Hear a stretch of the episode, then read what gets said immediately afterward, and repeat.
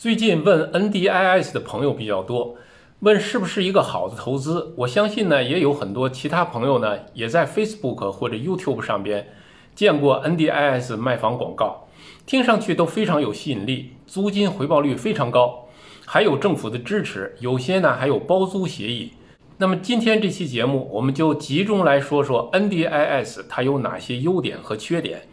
到底是不是适合于投资者去投资？大家好，欢迎来到澳洲 House Club 频道，我是马克孙。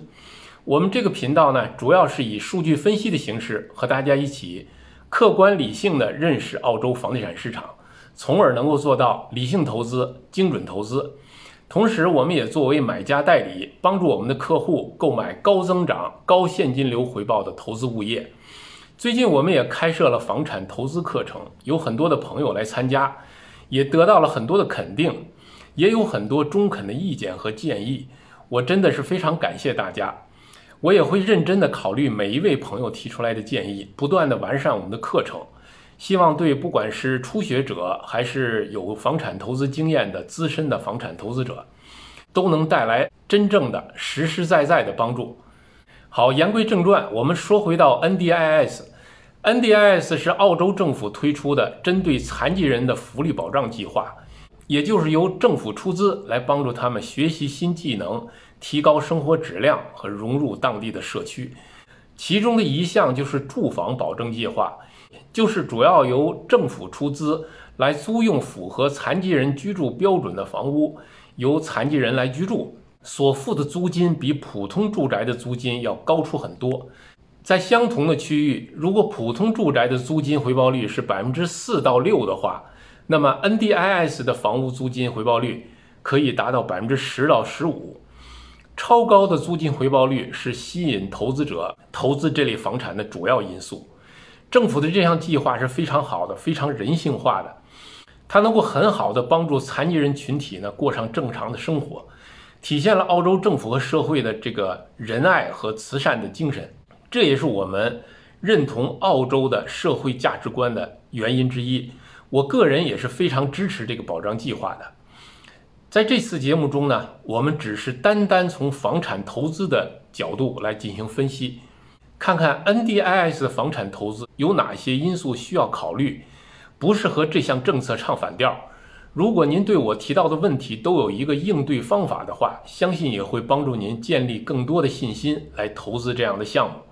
NDIS 优点呢是显而易见的。就是租金回报率非常高，而且房租是有政府保障的，所以呢，你也不用去担心租客付不起房租，这是具备优势的方面，也是对投资者最有吸引力的因素。下面我们就来主要说说它会有哪些可能的负面因素需要去考虑。首先，第一条，有很多的银行是不愿意贷款给你购买 NDIS 房屋的。因为 NDIS 房屋可以看作是一种特别定制的房屋，它的房屋的布置结构和普通住宅是不一样的。它面对的是残疾人这样一个群体，所以它只适合于残疾人这样一个非常小的群体，不适合于大众需求。因此，银行是不太喜欢这类资产的。因此，你获得贷款或者未来做 refinance 的难度就会比较大。第二条也是因为银行不太喜欢这种房产，银行呢会认为这种房产的风险是比较高的，因此即使是银行或者其他金融机构可以给你房贷，它的利息也会相对比较高，一般可能会比通常的住房贷款要高一个或者两个百分点，因此呢对这类房屋的持有成本就会比较高。第三条也是跟银行有关。就是在你购买这个房屋的时候呢，有可能你需要付百分之三十，甚至可能会付百分之四十的首付款。为什么呢？因为 NDIS 这种房屋呢，相当于是一个特别定制的非标准化的产品。它的洗手间呐、门呐、过道啊，包括厨房啊，它的尺寸和普通的住宅是不同的。这些都会使这个房子的造价比普通住宅要高出很多。如果你是购买这样的房子，那么这个房子的售价也会比相同位置的普通住宅要高出百分之二十甚至更多。当你申请贷款的时候呢，银行要对这个房子进行估价，往往银行对这类房子的估价呢会相对比较低，因为银行呢也会认为这种房子面对的受众群体小，风险比较高，所以银行的估价呢也会相对比较低。那么银行的估价和实际售价之间这个差额就需要你自己来付，这样的话你就会用掉你的相对的比较多的现金，会影响你接下来的下一套投资房的购买。大家都知道，我们买一个房子需要的是现金和贷款额度，贷款额度呢有的时候可以通过不同的银行可以拿到不同的这个贷款额度，但是你如果现金不够，那就没有办法了。从房产投资的角度来说呢，我们希望快速的增加房产持有量。对于每一个房产，我们都尽量的投入少的现金。如果一个房子需要你投入百分之三十甚至四十的首付的话，那么无疑对现金的占有量就太大了。你可能在接下来的一两年甚至两三年都没有资金去买下一套房了，这样呢就不符合我们对房产投资的一个规划。第三条呢，就是这个 NDIS 房屋的管理费可能是比较高的。NDIS 的房子呢，一般来说是由符合要求的房产公司来进行管理的。他们对 NDIS 房屋的管理呢，涉及的方面更多、更繁琐、更复杂。一般房屋的管理费大约在百分之六到百分之九之间，对 NDIS 的房屋管理费用呢，要高达百分之十五甚至百分之二十。当然，我说的是一般的情况。有些 NDIS 房产管理公司呢，可能会降低这方面的收费，然后提高那方面的收费。总之，你如果对 NDIS 房产感兴趣的话呢，你要搞清楚房产管理公司的收费到底包括哪些，分别是多少。那么减掉这些费用以后，你的租金回报率比普通的住宅到底能够高多少？需要仔细的去计算一下。第四条。也就是 NDIS 的房产资本增值要比普通房产一般来说要低。比如在同一条街，相同的，比如说三室两卫这样一个房子，普通住宅的造价呢可能是四十万，NDIS 房屋造价呢可能就是五十万。未来的估值是以普通住宅为准计算的，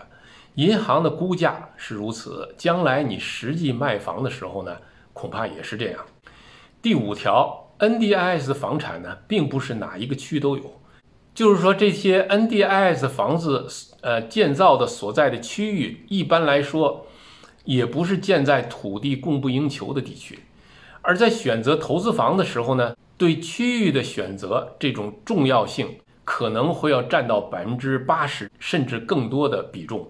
所以一般来说呢，NDIS 房产所在的区域呢，也不是我们优先选择的区域。第六条就是这样的房产呢，它的维护费用会相对比较高，因为这类房产呢是由残疾人来居住。我并不是说这些残疾人不爱护这个房子，因为毕竟是残疾人，或者是行动不便，或者是呢，呃，想的不周到，各种原因会造成这个房子的维护成本会比较高。第七条就是这个房子的空置时间可能会比较长。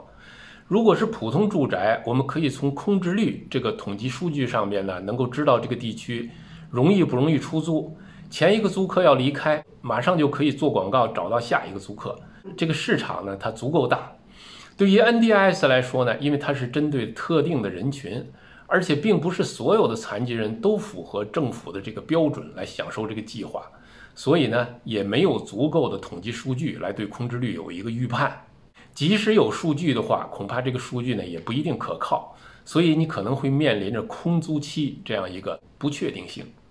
第八条就是这个房子面临的政策风险。虽然这个 NDIS 这个计划是帮助残疾人的，是非常好的，大家呢也都非常拥护，没有人会反对。但是这样一个计划毕竟它是政策性的，它不是完全市场化的。既然是政策性的，那么就有可能在未来，或者因为政府的更替，或者呢是其他经济因素，会导致这个计划的修改。那么我们也看到，澳洲呢之前因为政府更替，造成重大项目的取消或者推迟，这种改变呢在之前是很多的。那么 NDIS 这项政策在未来会不会改变呢？会朝哪个方向去改变呢？这些都无从知晓。第九条，也就是在退出的时候可能会有问题，因为我们对房产进行投资，不但要考虑它买入，而且要考虑到卖出。卖出的时候的便利性是我们考虑房产投资的一个重要的方面。因为投资房产，即使是长期投资，也会在未来的某个时间考虑卖出。比如说，在房产达到我们规划目标的时候，我们需要把一部分房产卖掉；或者在投资过程当中，我们的经济状况或者家庭状况可能会出现一些问题。当我们需要卖出的时候呢，如果是普通房产，由于市场足够大，有足够多的买家，房产呢就可以比较顺利的按照当时的行情卖出。如果是 NDIS，因为它的受众比较少，对这种房子感兴趣的人呢也就比较少，那么在卖出的时候呢，就有可能需要比较长的时间，或者呢比较大的折扣率。以上就是对 NDIS 房产需要注意的几个方面，希望对您在考虑购买 NDIS 房产的时候呢有所帮助。也欢迎您添加下面的联系方式来加入我们的房产讨论群，参与交流。这期节目呢就到这里结束。感谢您的收看，再见。